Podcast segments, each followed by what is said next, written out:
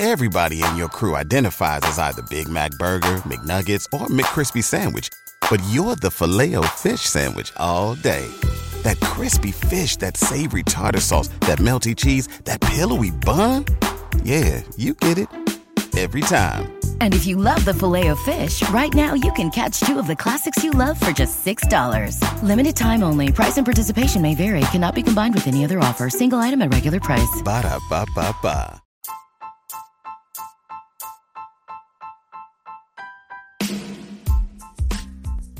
Hey, IDP Army. Ever think about making your own podcast? Let me tell you about Anchor. It's free. There's creation tools that allow you to record and edit your podcast right from your phone or computer. Anchor will distribute your podcast for you so it can be heard on Spotify, Apple Podcasts, and many more. And you can make some money with your podcast too with no minimum listenership. It's got everything that you need to make a podcast all in one place. So what are you waiting for, IDP Army? Download the free Anchor app and go to anchor.fm to get started today.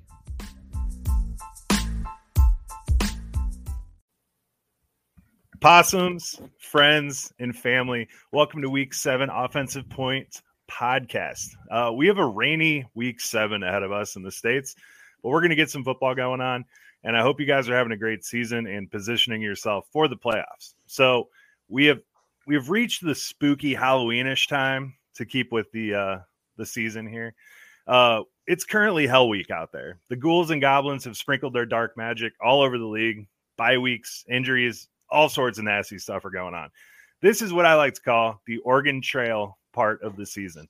You start off the year planning your trip, you get your draft under your belt, but now you're crossing the Green River, your ferry's late, three oxen are mysteriously dead, and you just blew out a wagon tire. And Steve and, just died from dysentery. Exactly, man. Mm-hmm. Winter's right around the corner. It, it's nasty. So this is your chance to pick up the supplies that are going to get you to Willamette Valley and the Promised Land. So as usual, we are here to help you get to the promised land. And I'm here with my friends Josh and Billy. Go ahead and follow them at Josh Hall on Twitter and Hombre Vender at Twitter, respectively.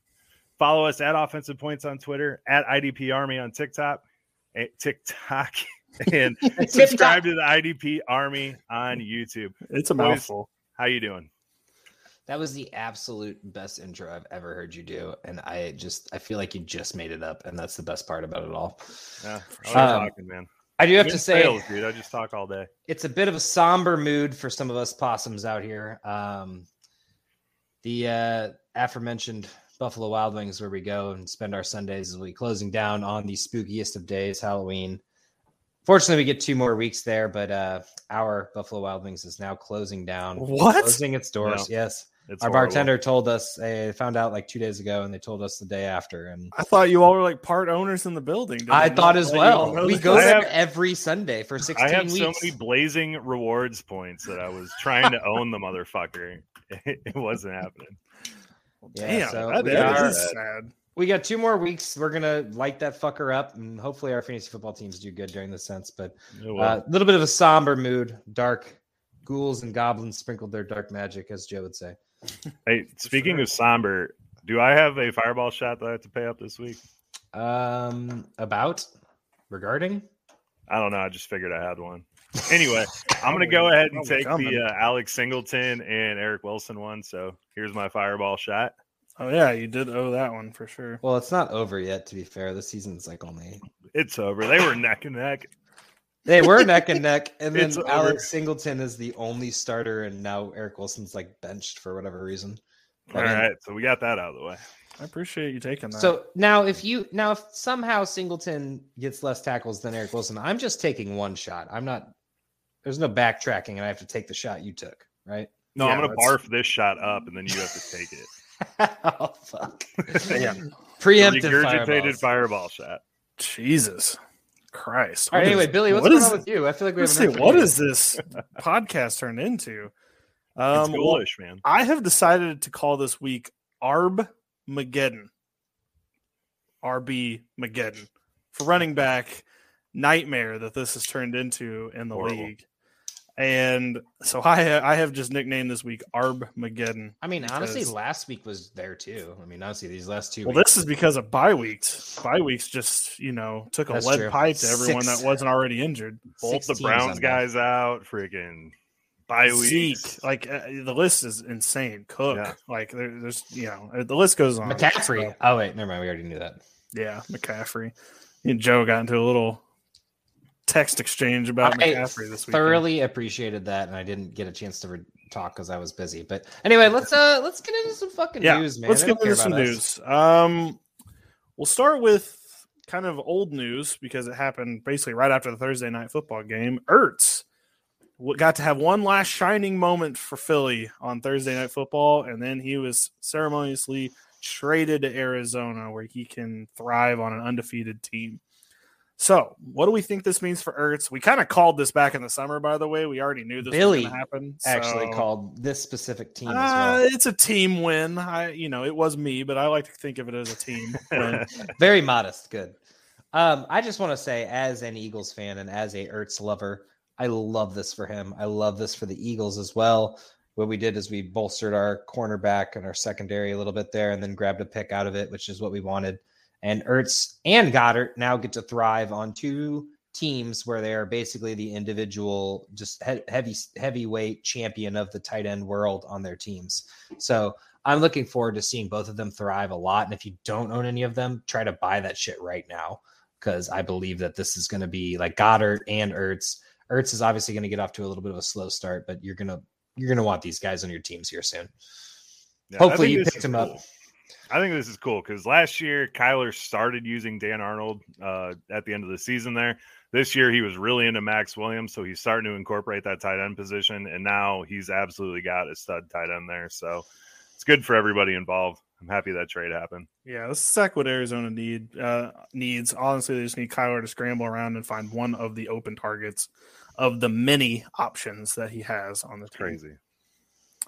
Okay, well, I mean, honestly, there's not we we kind of already talked about how good this is for Arizona, so we don't really need to to go on to it any further. So we'll just move on to the next one because this is kind of a massive potential story that is just kind of breaking now.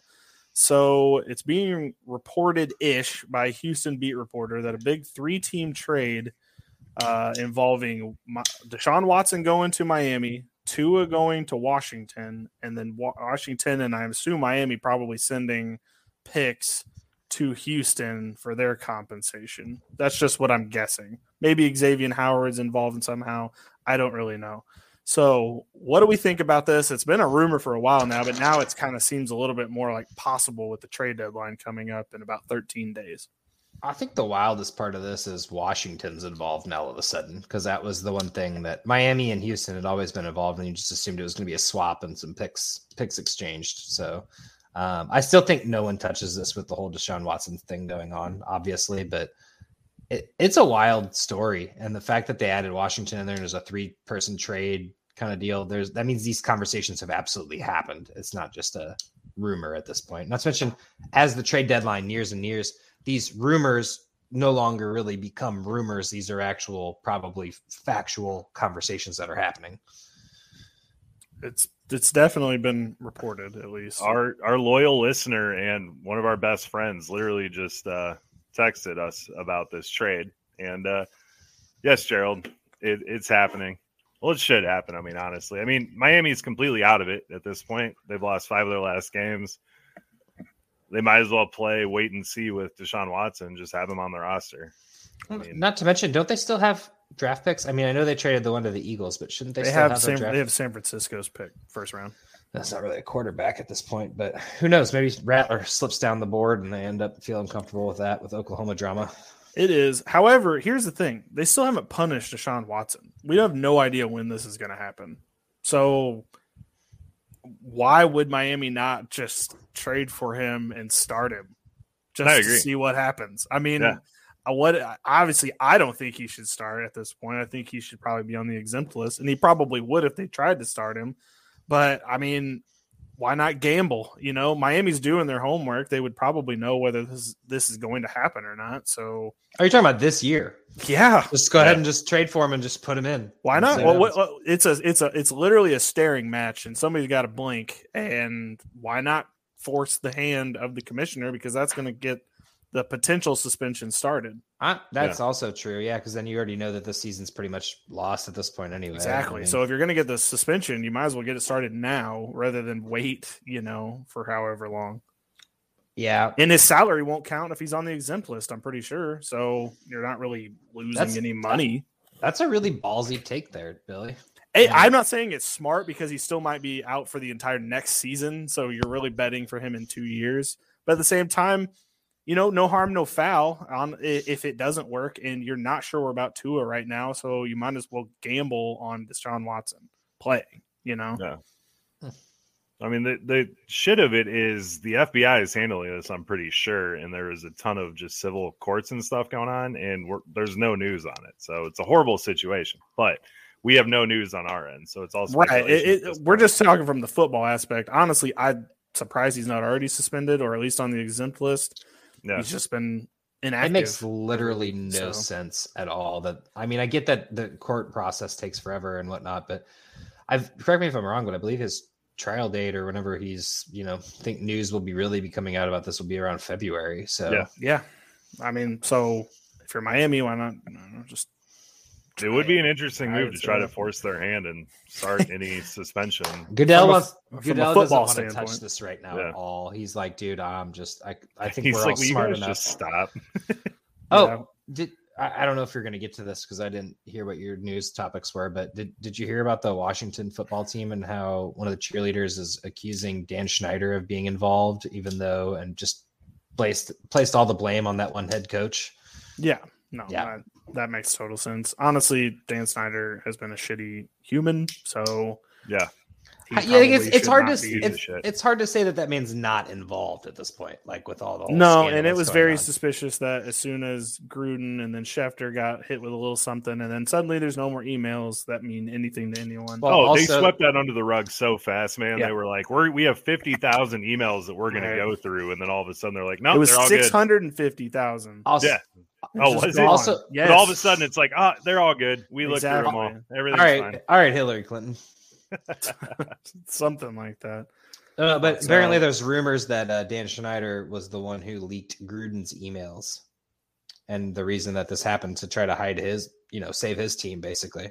Yeah, uh, who knows? I well, I don't know if I ever know who leaked it, but I don't know. Anyway, It's back just to the, sketchy. Back There's to a the lot of trade. sketchy shit going on. back to the trade aspect of this for Washington. I'm not sure what they're doing getting Tua. I guess they want to gamble on him rather than just go to this draft because this is a pretty bad draft QB draft class. So maybe that means that they don't like any of the QBs coming up and they'd rather tr- risk it with Tua. And it would mean more picks for Houston, which is what they need. They need an entirely new roster. So it would be good for them. Yeah. Okay, let's move on.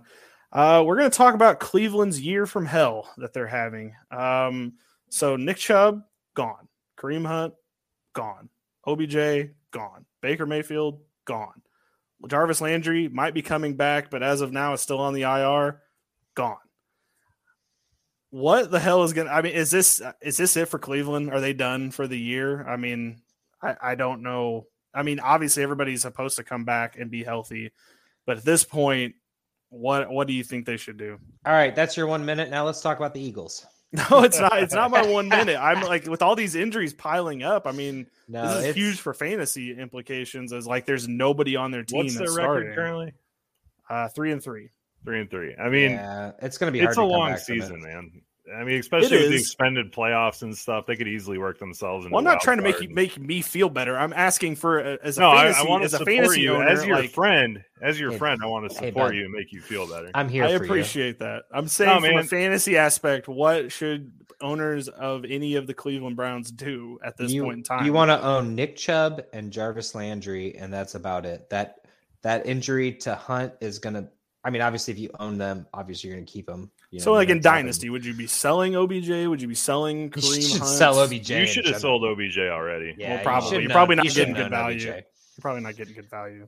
Uh, OBJ is going to go to a new team next year, and I'm, I'm I'm hoping that something happens better there for him. But it it, it appears that his not career is over, but he's his time as an elite wide receiver is over.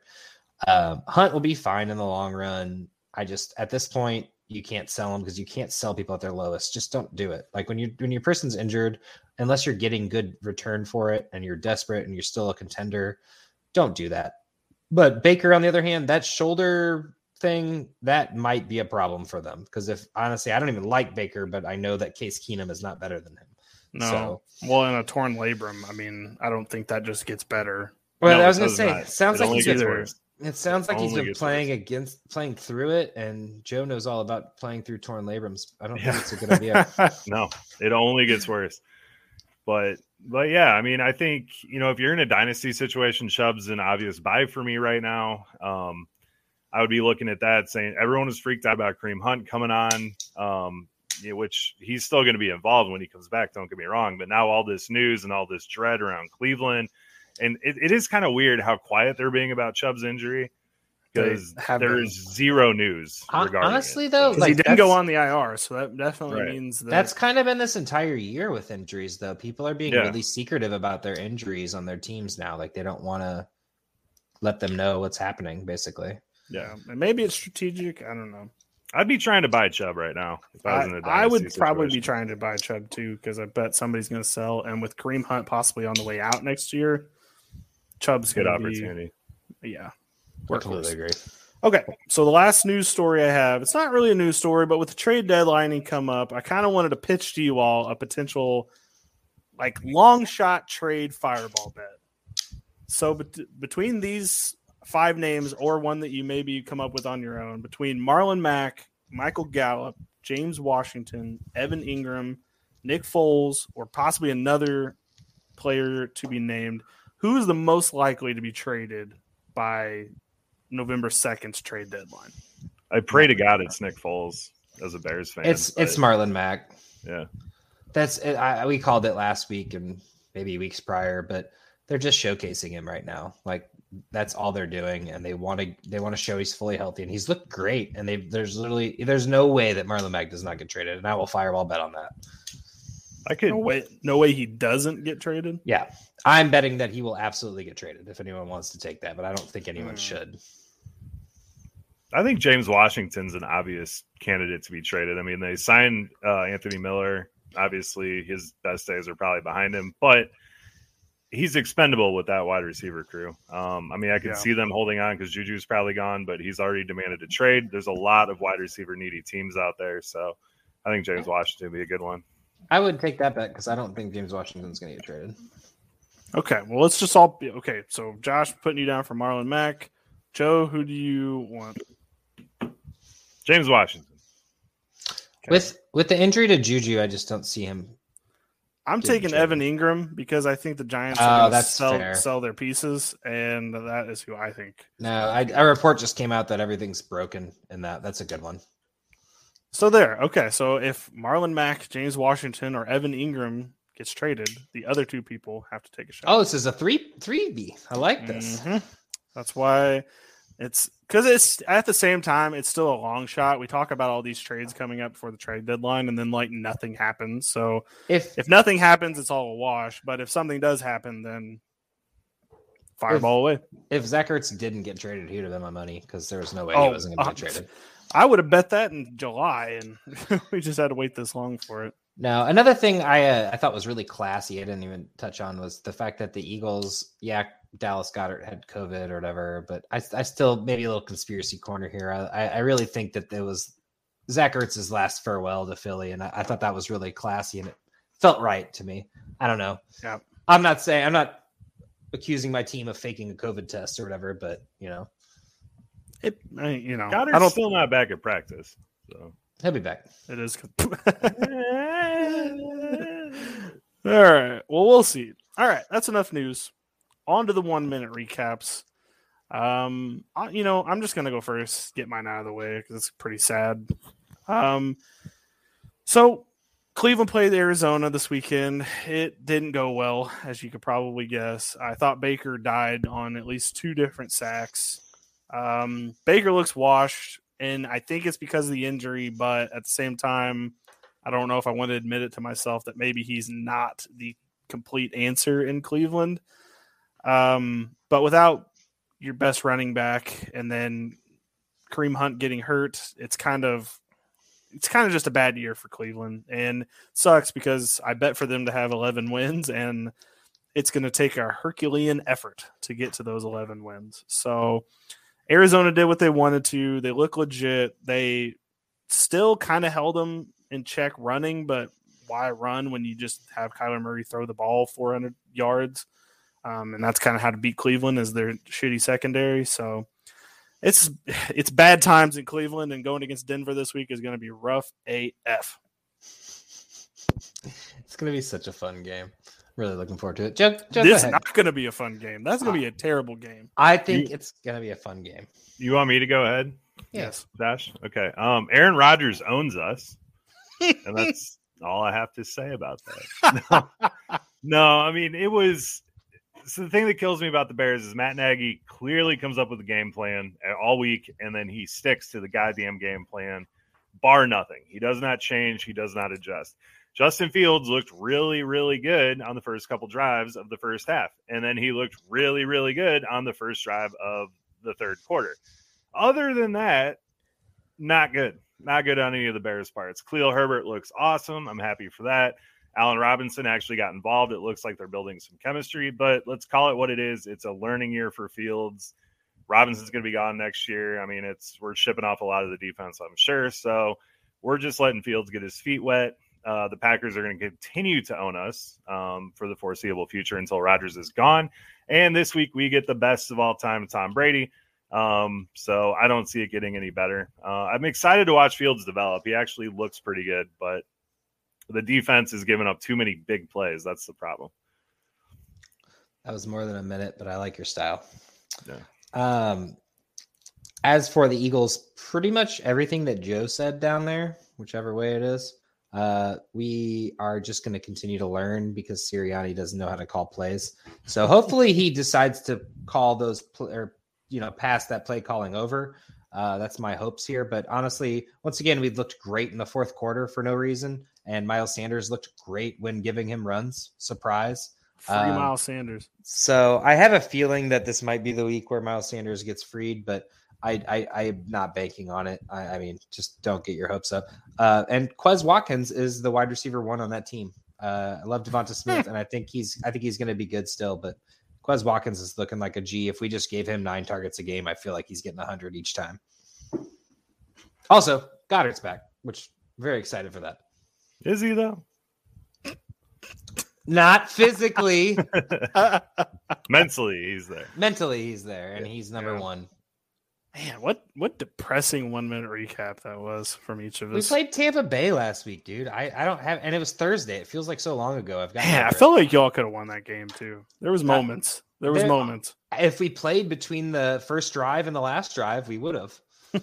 no, fair, fair enough as a Bears fan, so last year I made a pact with myself that I wasn't going to wear any Bears attire because I figured it was me jinxing them. But okay. I'm wearing this hat right now to get maybe get some of that good juju back in the team, get that energy up. So I'm wearing a Cam Newton jersey right now just because I, I, heard some news about that, which we didn't talk about that on the news. Yes, I see you with your. Yeah, I don't feel comfortable. Cam's vaccinated now, man. Cam, is, Cam is vaccinated, and Cam is going to Seattle. The Camsination. It's not news, actual news yet, but I hope it I was is. About to say, I was saving it until it actually happened. I'm speaking it into existence. That's why I'm rocking the Cam jersey. Fair enough. Also, could you imagine him throwing a DK Metcalf and fucking Tyler Lockett? I can't imagine him. I can't imagine him throwing. So ten feet all over right, his head. All right, all right. That's the thing about DK. You can throw it anywhere; he'll still catch it. That's true. Although, what was he doing on that last drive? He should have just gone out of bounds. What the hell was he trying to do? I don't know what would happen. That was a great. It's game, Geno Smith. I mean, I thought Geno played okay. I no. mean, other than the fumble. I mean, he no. TJ Watt got him. What do you want him to do? Oh, by the way, TJ Watt almost won me that league that that week against Brando, and that would have been so cool. Oh shoot. Uh, anyway, okay. what are we what are we on to? We're on to our trade segment. So we're gonna make some trades. These are players that if you are maybe wanting somebody that's going to take off towards the end of the season, maybe you want to change the luck, maybe these people are hurt, somebody that you can buy low on. Don't really have any buy highs. If somebody's willing to offer you Derrick Henry, go for it. Um, but thanks, Bill. Yeah. hey, 0 and 6. I got my keeper for the next couple years in Najee, so I'm fine with that trade. However, these are trades that anyone can make in their league because these players are not unattainable. So we'll just start off with the first one. The first one we on our list is Antonio Gibson of the Washington football team. Joe, what do you think Antonio Gibson's value is? Antonio Gibson's value is extraordinarily high. The man is talented. He breaks off big runs. He looks awesome. As an Antonio Gibson owner, the shin is very, very terrifying for me, but he seems to be interested in playing through that. I'm not really sure how. The man's a superhuman. But, you know, as an owner and a prospective buyer of Antonio Gibson, I can see where the owner is very leery of his future. So if you could trade some assets to acquire him, hoping that Shin heals up, I mean, it's a long season. It's going to get cold, and these teams are going to start relying on their running backs even more. So it's a good time to buy him. I, I agree. I completely agree. I think the the thing about a Gibson owner right now is that shin injury, and it looks as of right now not practicing Wednesday. He might actually be out this week. He might play through it, obviously, but um, his lack of carries right now might worry owners because his having 20 carries twice and then having 12, 13, 14, 10 carries, obviously that one being the injury. And I, I think that might worry some people. And I mean, he's not really a pass catching back, so he needs 20 carries. I mean, he's had a couple of good passes like that 70 yarder against Buffalo, but I just feel like people might be a little worried. And with that injury and bye weeks upon us, that guy might also own mm-hmm. Zeke or something like that. So this might be the time to buy Gibson right now because of the questionable tag, and especially if he doesn't practice Thursday. So, or even if he does practice, I mean, he's still going to be injured and hampered with that injury. So, I just I love the buy on Gibson, and like Joe said, as an owner, I'm a little worried about that shin injury, but I'm obviously not selling at the moment. But you can, I would just say I would try to leverage someone saying, "Well, McKissic's there. McKissic's getting some work. It's going to be a split share. Maybe we can work something out." If you think about it, the Antonio Gibson uh, owner is probably that's his running back two. So if he's probably if he's lost his running back one for the year, maybe he drafted CMC or something like that. Probably not going to be able to make that trade because they're probably going to want to hang on to the only guy that they have. But at the same time, if he, you know, if it's somebody they can leverage, you could probably get him pretty easily for uh, Robert Woods, some something of that caliber. You can probably offer and be able to get something back. So Antonio Gibson, definitely a good buy in redraft leagues this year. On to number two, Miles Sanders. Josh. I'm gonna go ahead and take over on this one. So right. As a Miles Sanders owner, it is infuriating, and an Eagles fan, it's infuriating just not seeing him get the ball, especially when he's doing with it. So the good thing about this is eventually they're going to learn that they have to run the ball. We've played uh, four games in a row now where if we would have ran the ball, we could have possibly won those games. You know, barring Dallas, Dallas destroyed us. I'll give them that. Um, but we got a really easy schedule coming up for Philly, and especially in kind of the playoff game mode. Um, we play New York, the New York Giants twice. We play Washington twice. We play the Jets. We play uh, Detroit and Las Vegas the next two weeks, and I, I it only gets easier here. So if you if you can buy Sanders right now, you're going to get some really valuable wins out of it later because that Jets game is the th- week 13, and I know that you're going to need that win right there to get into the playoffs. That might be your last chance. You get the Giants game right before that. You got the Saints before that. Denver, I'm not really ecstatic about, and the Chargers, I'm also not excited about. But as you look at Miles Sanders' stats in PPR, he's literally got nine, eight, seven, seven, barely getting the ball imagine if he gets the ball, which is what's going to happen at some point. I don't know when. He's been great, 4.7 yards per carry, and he's broken off some big runs. So imagine that with uh, actual expanded workload. I love the buy low on Miles Sanders right now. I know nobody's excited about Miles Sanders. And I know as a Miles Sanders owner in fantasy, you're thinking, fuck this, Allen Robinson, basically. Like, I don't want him on my team. Nine points isn't going to win me games. The nine points are going to go up eventually. I don't know when, but they will. I agree. I think Miles Sanders is a good buy low right now. The play calling is eventually going to have to change if the Eagles plan on winning games. So Miles Sanders would be the natural person to benefit from that change in play calling. So I would try to pitch something to the Miles Sanders owner. I've no I have Miles Sanders in a couple leagues. I've gotten some really low ball offers. It's just if you're going to trade for him, uh, please try to trade somebody that the other person can use because they can't really use Miles Sanders right now, but that doesn't mean they want to give him away for nothing. A Chuba like, Hubbard or something. Not right now. I was about to say couple, maybe in a couple weeks. In a yeah. week or two. Yeah. You know what I mean? Um, throw throw Chubb at him next week. But something like that. Just it's not like a trade two bench pieces for one bench piece kind of situation. Miles Sanders could eventually take back over and run wild. So maybe make the offers a little bit more enticing than nothing. I'm 50 50 on this one, boys, because I mean, Steve Steichen came out and said, Is that how you say his name, Josh? I have no idea. Have no idea. He came out and uh, Philly's offensive coordinator said we need to get Miles Sanders more involved. He's very effective when he gets the ball. So I think they're going to try to get him the ball. And and I just think Hurts, what I thought was going to help his efficiency is actually hurting him because Hurts is just tucking it. And and, and those aren't designed. Those, those, aren't designed run plays, though. They're they're they're all broken plays. Right, but That's I mean, when he does that, he scrambles. He's not throwing it to Miles Sanders. He's not doing anything to. Or another Sanders. quarterback may pitch it to the yeah. running back. It's not going to happen with. That's Hurts. fair. The pass catching has been lackadaisical for him. I mean, three five ca- three five catches for minimal yardage isn't ideal, but if you give him 15 carries and then design a couple pass plays where he's available, that's 16 points right there. If he can actually do something with it at the rate he's going, that's what he would be getting. Yeah, in a perfect world, that's what needs to happen. But I just exactly. I'm leery because I don't think that's happening. I'm not saying sell your sell your team for him. I think that this is a very low buy right now. I think you can you can pretty much pitch a you know Damien Harris at a Miles Sanders right now. Uh, I'm not I'm not giving you perfect examples, but you could probably throw a wide receiver at Miles Sanders because most likely they've filled they figured out the fill in for Miles Sanders at the moment. Yeah, because that's rough. true. Okay. On the next one. I'll take this one. It's Chase Edmonds of the Cardinals. I think this week is the actual perfect week to buy Chase Edmonds. So he's coming off of a week where he only had seven touches and a blowout, but that's exactly why he only had seven touches because it was a blowout. So just let James Conner uh, have all of the rushes. You're not going to get that kind of value again because their schedule is about to get really tough after they play after they play Houston. Houston, they're going to beat Houston pretty easily this week. And then after that, they go Packers, 49ers, Panthers, Seahawks, and then Joe's Bears.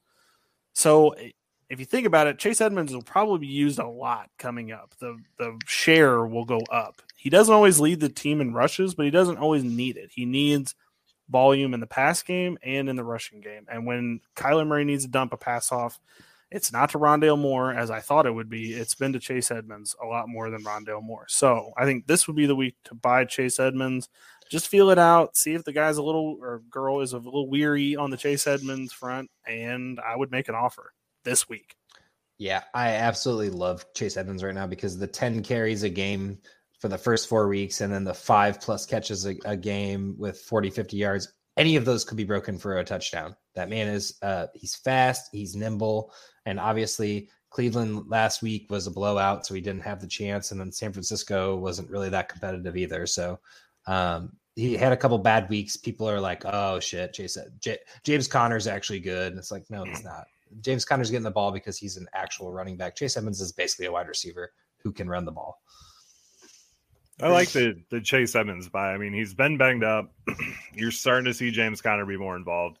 The only thing that makes me nervous about this is it's kind of turned into a Zach Moss, Devin Singletary, Josh Allen situation where Josh Allen's going to rush the ball. Kyler Murray is going to rush the ball. I mean, Zach Moss is their short yardage guy and does all that. I mean, Chase Edmonds, in my eyes, is your 20 to 20 guy.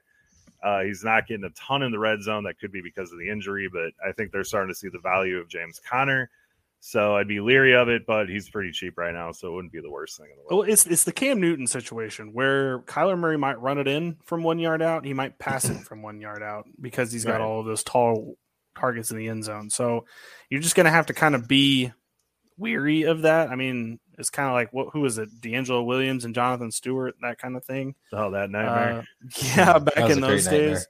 Um, obviously, these guys aren't as talented as those two were back in those days, but it's kind of that same situation where the quarterback may be stealing the touchdowns, but the yards will still be there.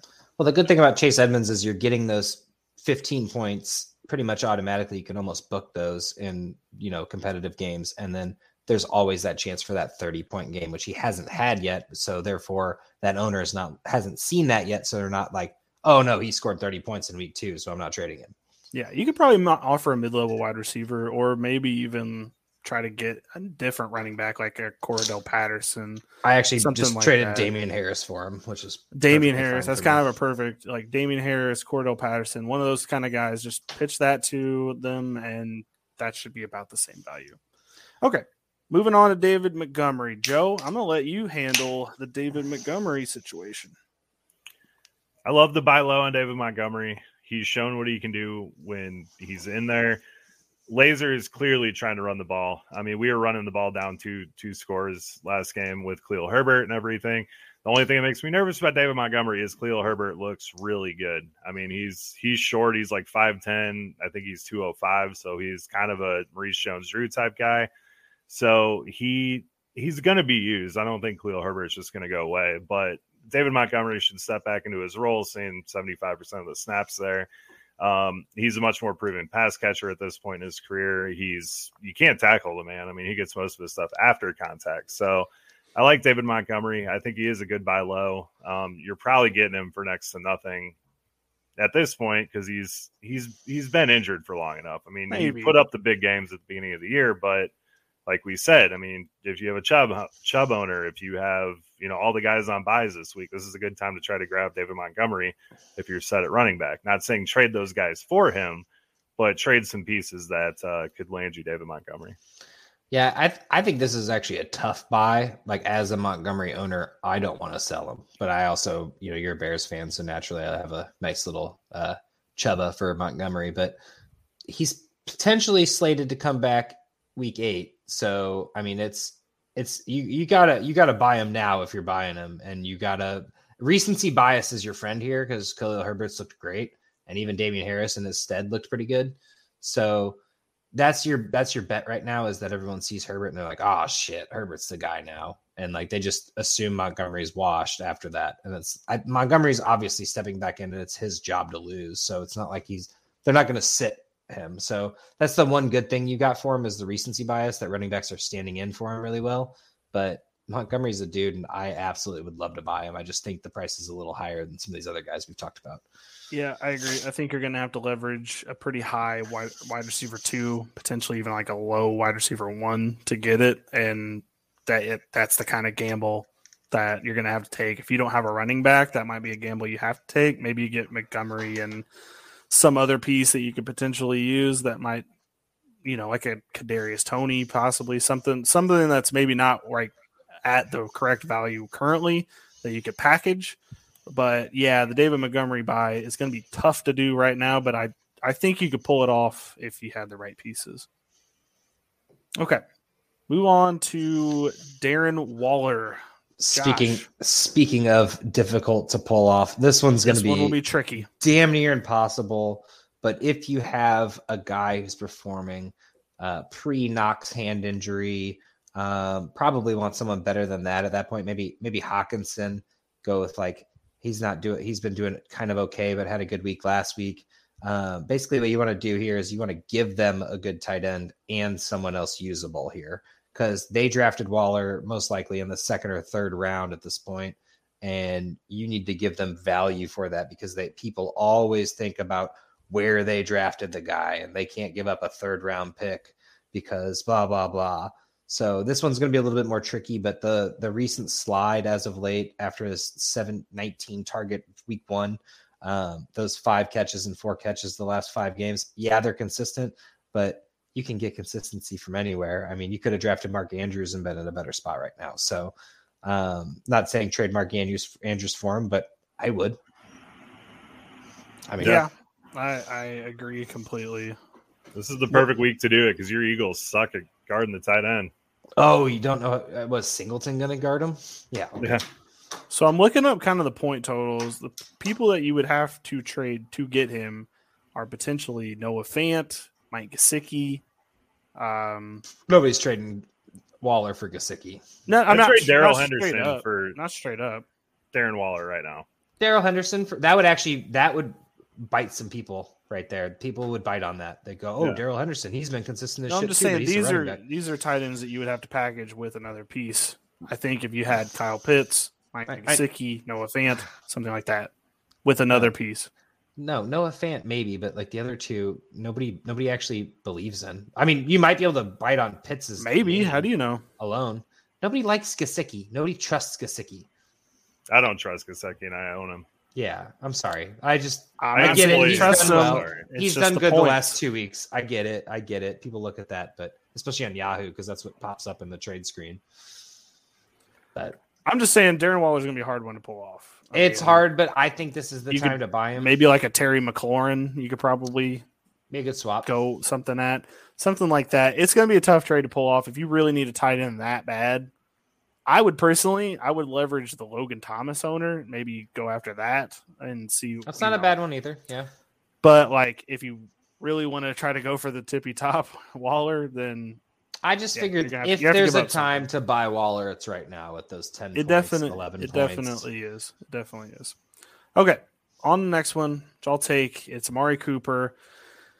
I personally think it'll be a little tough to trade. He's currently a wide receiver too, um, so I would have to wonder what what you're willing to give up to get it because I think the price is going to be a little much for me um, because I think you're going to have to give up a running back, but it couldn't be a good one because you're probably still need that. And Amari Cooper's value is so hit or miss week to week because CeeDee Lamb might go off this week, Dalton Schultz might go off this week, Zeke Elliott and Tony Pollard might have their running game going this week. You just never really know who is going to be the guy. Like, you know, he's still going to eat, still going to get his, but it might not be what you want. But he's still a wide receiver too.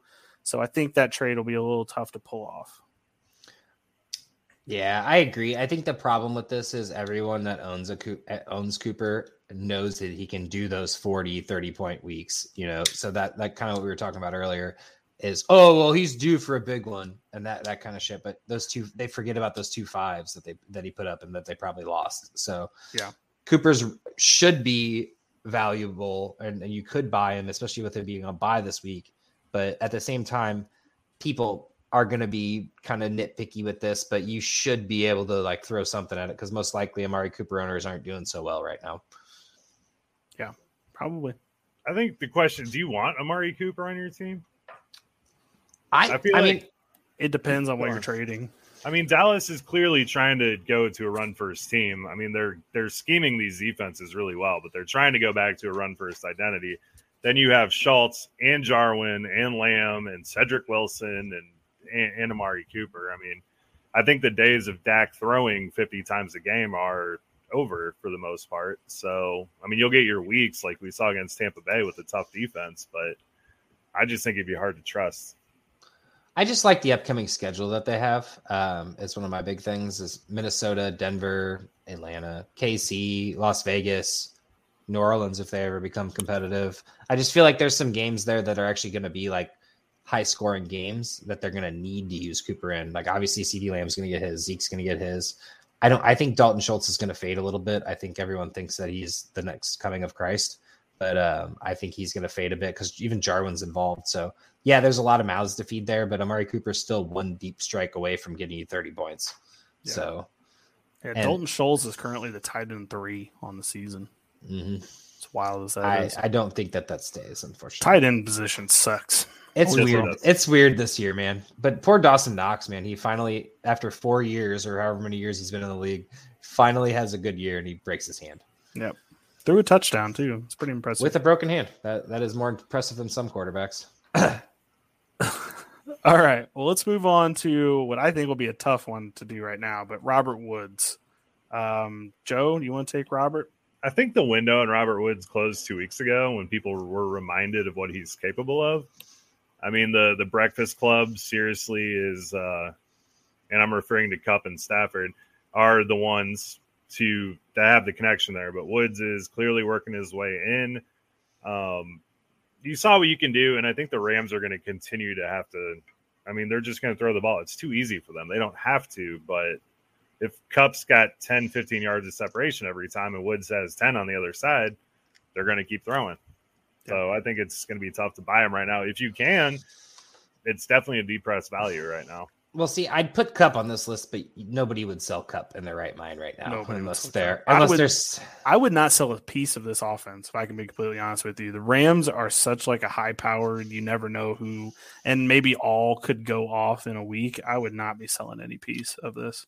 I would sell Henderson. That's the only person because I could see I I I like I I, I know it's funny because I preached Henderson during the offseason, but I would sell Henderson because obviously not these next two weeks, but in the future he's going to play some tough defenses and they're not going to be able to get him on the ground. Like Detroit and Houston, he's going to have two great weeks coming up, which is phenomenal for him. But uh, I just I figured Woods would be a good buy because he's had one elite game so far, and then the Which is No. true.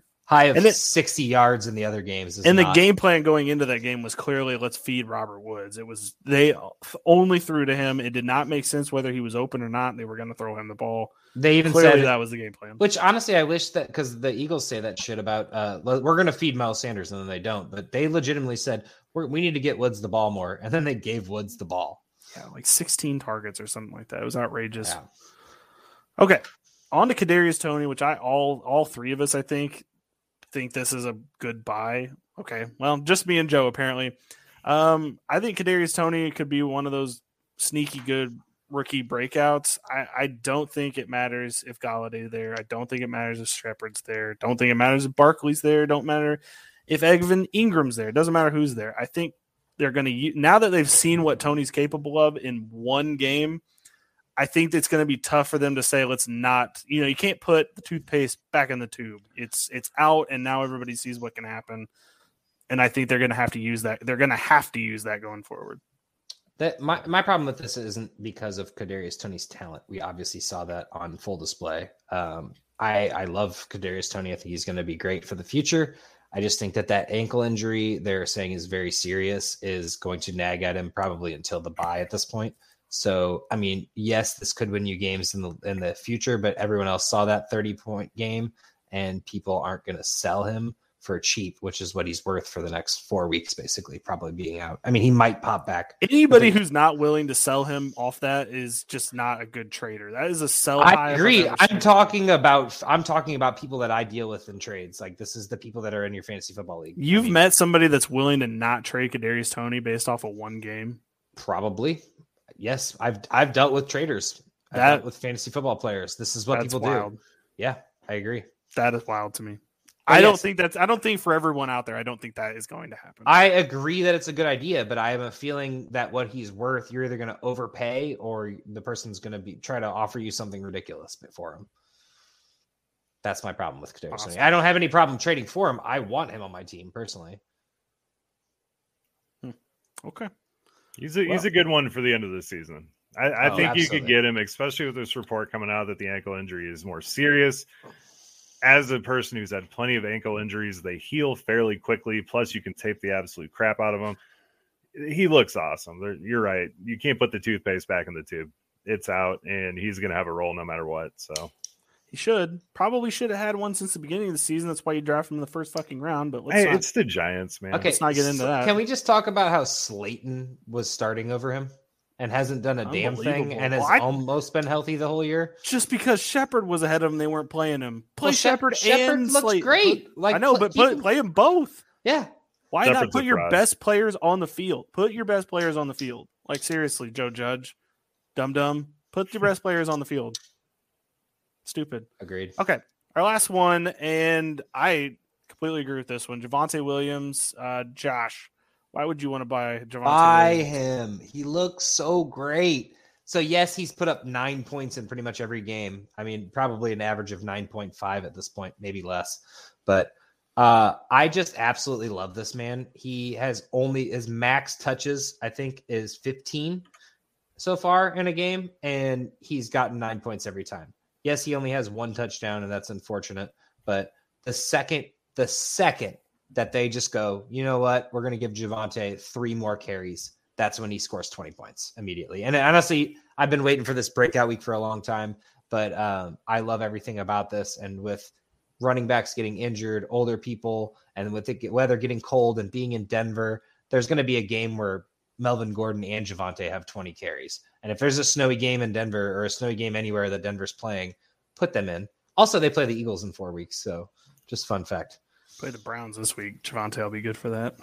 Yeah, I'm I'm debating on starting him in a couple leagues. I, am definitely going to start him in at least one, just so I just in case I missed. We'll get to it in the game previews, but you should start him, not Melvin. But here, here at offensive points, we have been all over Javonte since what April. It's kind of been we've been banging the table for this dude. This is the type of move that will win you your league to acquire someone like this because if Gordon gets hurt the sky's the limit, or once they switch to him permanently, the sky's the limit right there. So this is someone for relatively cheap. You keep on the back of your bench right now, and then playoff time comes, he hits right. It's it's the ultimate lottery ticket. So this is my favorite one on the list. Absolutely. I honestly think it is mine too as well. I agree. Just because I know it's going to pay off. And I know looking at these stats right now, you look at it and you go, what are they talking about? His best in PPR is 12 right now. And then all of a sudden, in like six weeks, you're going to be like, holy shit, why didn't I listen to them? My question to those people is do you watch football? You seen this guy run the football? He looks so good. Well, honestly, he's not on a lot of primetime games. He's been on three o'clock games. So honestly, this might be the time to buy him right now before that Thursday night game because they're gonna see him. They're gonna go, oh, even if he doesn't score, you know, 20 fancy points, they're gonna see him. They go, man, he looks good. And those three o'clock games probably aren't televised in your area all the time, or you probably chose a different one, you know, to watch. So uh, I, am just saying this might be the perfect time to buy him. His first primetime games coming up here, and uh, I'm looking forward to seeing what this guy can do. Okay, I have two more just to tack on to the end. Not not really much analysis needed. I'm just curious. Uh, Michael Pittman Jr. for Indianapolis. Are we buying it? Do we think that that's this is sustainable? Uh, would you purchase? Would you go after him? Honestly, I thought I was in a couple of the trades that I was offering this last week, I thought about putting Pittman in a couple of them, and I just I'm not buying it. Pascal okay. still has a role there. He's even get Wentz is getting Mo Alie-Cox involved. He's obviously throwing to the running backs, and T.Y. Hilton's back. I mean, yeah, he's injured again or whatever, might not play or still nursing that injury. But I just I wouldn't I would buy him for much. You know okay. what I mean? I might throw him as a as a kicker onto a trade. Joe, what do you think? I like him. I think Pittman, he looks really good. He, Wentz seems to trust him. He seems to be open a lot of the time. I think they're having some weird stuff going on with Hilton attempting to make a comeback here, but I think Pittman really did solidify himself as the one, and he's going to keep getting more as it goes on. So I don't think it's it doesn't move the needle a lot for me to acquire Pittman, but if you're in a dynasty or keeper situation, Pittman would be a good buy right now. Okay, and then uh, two quick running backs. Uh, Clyde Edwards Helaire and Chris Carson, either of those guys potentially late season, you know, make something happen. Would you try I mean, to acquire either?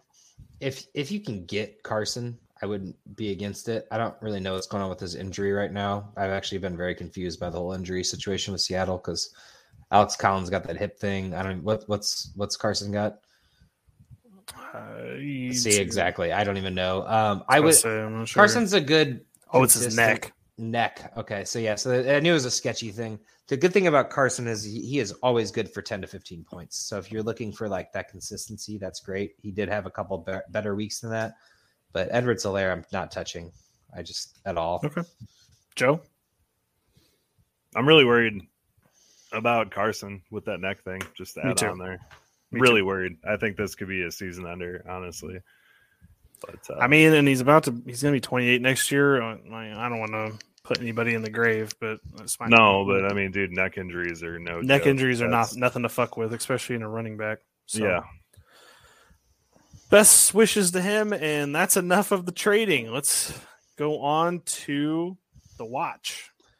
All right. Well, we we did touch on a couple of these people because we always do, but uh the watch for this week, I got a couple quarterbacks here, and they're both rookies, and they're both owned in twenty to twenty five percent of leagues and both could be great stashes. Um, I think Trey Lance and Justin Fields deserve to be on teams. They were earlier in the season, and people have given up on them, which is great for you as the fantasy consumer. Uh, it appears Garoppolo's back this week? Question mark. I'm not sure. Trey Lance isn't practicing on Wednesday, and Garoppolo is, so that's what it seems to be. And Fields has looked less than good. So depending on the matchups and if they pan out, I think at the very least they're worth a roster slot. Um, it's going to take some time for both of them to shake off the rust. And Trey Lance had one start, so two, one and a half starts. I don't know. Um, so I, I, like I like both these guys in the future. and I think they're both going to be great in the future. And they're not off to great starts to their career, but I think give them some time, and I think they at least are worthy of a roster slot. Joe, you got anything to add to Fields just to boost that a little bit more? I love Justin Fields, man. He looks good. It's starting to click. Um, that first drive looked great. Yeah, he looked like a very um, high accolade quarterback on that one and the second drive and then the first one and the third. The arrow's pointing up for him. He's learning the position. It's not going to be pretty all the time, but it's a good buy. Okay. Um, for running backs, I have two stashes and two immediate pickups. Um, my two stashes, one of which is another Seattle running back, DJ Dallas, who had 50 yards on nine touches last week.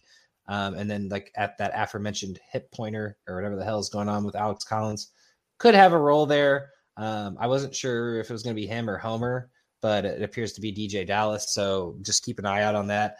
And then our boy, uh, Captain America, Chris Evans, had 67 yards on seven touches last week. Obviously, one of those being like a 30 yard touchdown, but he looks to be the next big thing in Cincy. And if Mixon were to miss any time, this could be scary for him. Like he could look great and just not take the job, but you know, be a great interim running back. And I just absolutely love this guy. I think he's going to have a role here. I don't think Samaje Perine was ever the answer here. And Joe was on our boy first, so I can't take any credit there.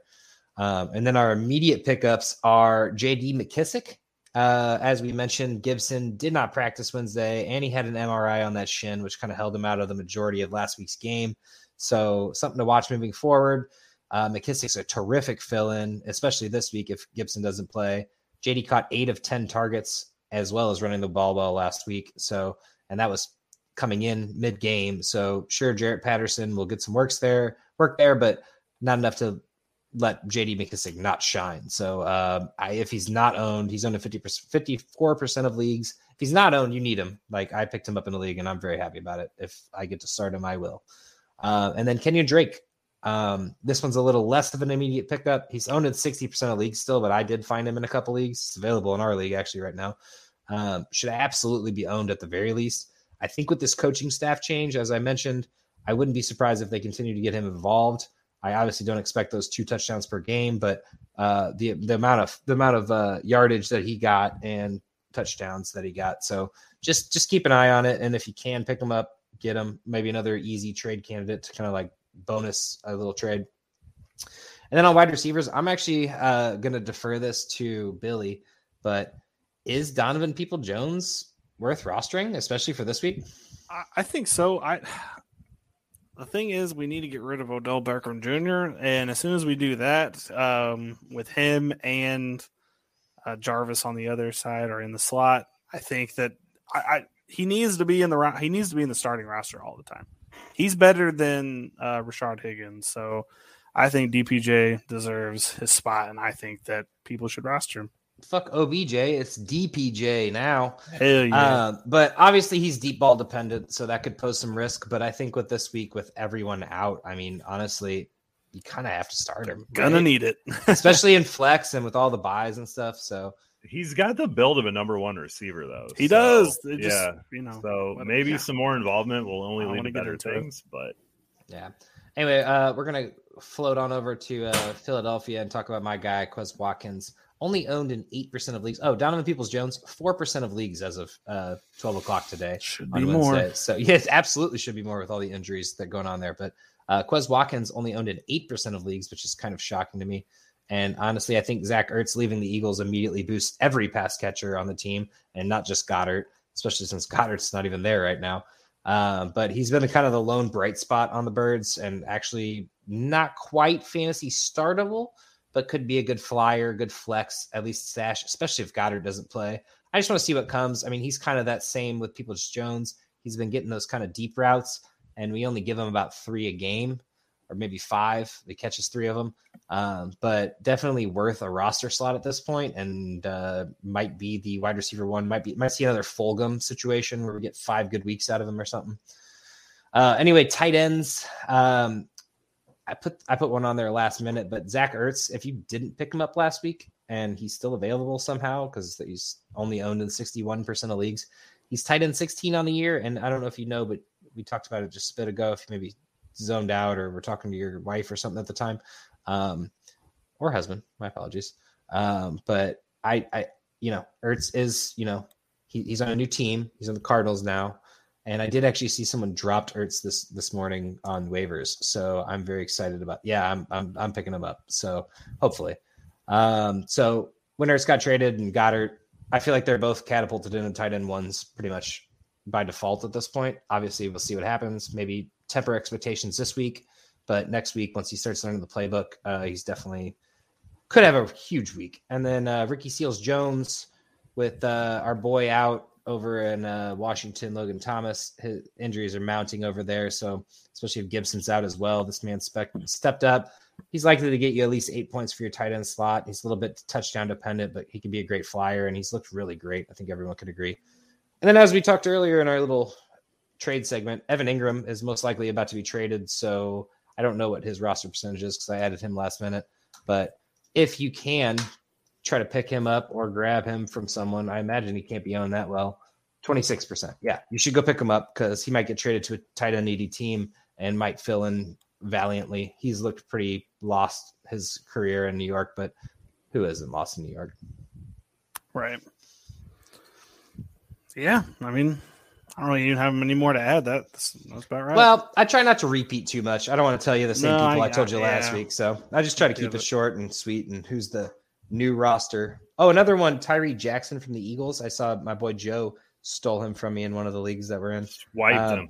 He looked phenomenal in uh, preseason, and then he got an injury, and he is now back at practice, and he is now the new Zach Ertz to try to vulture away from Goedert, but I don't think he's as established. So, but He in was a- dynasty, he was a quarterback in college. Yeah. believe it or not. he looks phenomenal. Actually, I watched him in preseason, and he was doing really great. So I'm I'm expecting the next like he's the next Goedert. Like it was Ertz to Goedert, and then it's going to be Tyree Jackson next. So just keep an eye out on that. Maybe they're going to run some uh, Philly specials to him. You know, It's possible. Him and, yeah, yeah, and Trey Burton. I even forgot about him. Like we Did always have see- two tight ends. Did you see Buffalo did the Billy special on Yeah. Yeah, Monday? fuck that. Nice. That'd All right, Joe. End us off with some daily. All right, guys. So we're to go over some daily value plays right now. Now, all of my plays are for cash games and 50 50s. I don't do a whole lot of tournaments, but if you have some questions on that, holler at us on Twitter. I'm happy to answer those. I do have some of those plays. But my start for the week is D'Andre Swift. I mean, the man's number running back number eight on the season, and DraftKings just continues to hate on him. He's going against the Rams this week, um, and Stafford's going to absolutely blow them out of the water. So I expect D'Andre Swift to get a ton of balls thrown his way, um, especially in a PPR format like DraftKings. So definitely start him. He is my play of the week. He will be in 90% of my lineups. I am sure of that. So for quarterbacks this week, um, actually, let's rewind a second. So we're at that time of the year where DraftKings does their annual middle finger to everyone playing in this, and they basically price the absolute studs out. So if you try to get an absolute stud in your lineup, you are going to have absolute crap somewhere on your roster. So um, what I try to do in cash games is just completely avoid the studs. I know Henry's going to be really hard to avoid this week with the matchup he has. Davante Adams is way up there. Tyreek Hill has a great matchup, but uh, for me myself, I am avoiding them, and these are some of the guys I'm going with. So Matt Stafford, 7100 versus the uh, Detroit Kittens. Um, you know, it's it's a high price for a quarterback, but he's going to absolutely kill them in this one. This is his appreciation game, fuck a revenge game here. He's like, thanks for getting me out of this shithole. Uh, so he's going to go light it up out there. Um, Matt Ryan's only at 5,700. He's actually looked pretty good. He's a back end QB one in a 12 team league, and he gets Miami, who is gonna, who are going to be down there to uh, cornerbacks again this week, and Xavier Howard, and Byron Jones. So he's a great play. Uh, Carson Wentz has been oddly surprising recently, and they get San Francisco, which has a, a slight amount of shoot- shootout potential, especially with them coming off of the bye. I think San Francisco figured some stuff out, so I think this is going to be a bit of a shootout. Um, at running back, I have Darrell Henderson against the Detroit Kittens yet again, um, 6,600. I think they're going to get enough done to where he's going to score a lot of points, even if he doesn't get the ball the entire game. Um, Cordarrelle Patterson against Miami, uh, 6,300. He clearly has a role. They use him. He he picks up chunk plays. So at this point, it's kind of hard to disregard at that price. Uh, Chuba Hubbard gets the Giants at 6,100. Um, Yeah, they uh the Giants defense sucks. Blake Martinez is gone. Broderick McKinley might fill in there, but he's probably not going to do anything this week. So they're going to run all over the Giants. Um, and I already mentioned D'Andre Swift, so definitely start him. And then Miles Sanders is a risky one for me. 5,100 against Las Vegas. They did come out and say that they wanted to get him more involved. So when there's smoke, there's fire. I'm just hoping that fire actually starts this week if you are starting him. At wide receiver, uh, Calvin Ridley is a, a huge one for me, 6,600 at Miami. They're coming out of the bye. They have to be trying to get Calvin Ridley going. Uh, I'm not sure what happened or if there were any news about him mysteriously not going to London, but something's going on there. So they're gonna he's gonna demand the ball. I expect a big game from him. Uh, AJ Brown against Kansas City. Uh, the man's coming off of two knee procedures in the uh, in the off season. He's finally starting to look like his old self, and he gets the Chiefs who cannot stop anybody. So he's at 6,300. He's a great play for me. Antonio Brown versus Chicago at 6,300. The efficiency that him and Brady have together is almost atrocious. It's almost ridiculous. I mean, but he's going to keep doing it. He's going to keep putting up points, and there's no way in hell Chicago is going to stop all three of those wide receivers. So I expect plenty of big plays to Antonio Brown. Uh, Ja'Marr Chase at 6,200 versus Baltimore. He is very similar to D'Andre Swift in regards that DraftKings does not respect them at all. I mean, Ja'Marr Chase is number four in the league right now for wide receivers and air yards and touchdowns. So, I mean, the dude's killing it. You got to start him against Baltimore, which should be a high scoring game. At tight end, we have Darren Waller against Philly, who cannot stop the tight end at 6,700. Gesicki against Atlanta at 4,700. That's a stack that I've done quite a bit. Is Matt Ryan, Gesicki, and Ridley, and I've even thrown Patterson in there as well. I expect that to be a shootout. And Ricky Seals Jones at $3,700 for Green Bay. The Jews plays 99.9% of snaps when he's out there. He's had, I think, 16 targets the last two weeks. So he's a phenomenal value right there at tight end. So my lineup that I will gift you all with this week because it's guaranteed to get some money. Uh, talk to my uh, talk to my lawyers if you want to actually take me up on that. But uh, we got Matt Ryan against Miami. Um, again, they have no quarterbacks. D'Andre Swift, he's gonna have a big game against the Rams. Chuba Hubbard versus the Giants, who have a broken defense right now. Ja'Marr Chase is an absolute steal at that price. AJ Brown is finally getting healthy with those knees. He gets KC this week. Antonio Brown versus the Bears, who he's going to score a lot of points. Let's just leave it at that. Ricky Seals Jones, who is seeing the field 99.9% of times, and the Saints defense against Geno Smith and his lack of fucking talent. That's my lineup for you guys. Enjoy. Wow. I love it. Man, oh, the hate for Geno Smith's gone way too far. All right, I saw a thing. He needs I to open saw- up a pizza place. I He's saw- got a pizza name. A He needs to Geno open a- Smith. Have you uh, it's a have you gone Geno. Geno Smith. Oh, it's a Geno Smith. All right, real quick. Um, I saw a meme today and it was phenomenal. This is just some small fun news. It's not that great, but it was. If you'd have told me three years ago that Geno Smith's starting a game and Cam Newton's unemployed, I'd tell you you were high. It's true. not, not wrong. That is true. Okay, well, that's all we got for part one. Uh, follow us at Offensive Points at the IDP Army. Follow us on TikTok at the IDP Army. For got our first thousand view TikTok. So And who was that? Who was that? Was that us? that was Yeah. so that was pretty exciting, pretty cool. Did that with uh, no help from anyone else, so that's awesome. Uh, but follow us on there. The videos are getting better every day, every week. So, all right, Joe, get us out of here. All right, guys, keep riding that Oregon Trail. Be careful of dysentery; it will kill your whole family. So, keep those oxen fed and healthy, and make it across that river. We will see you in part two.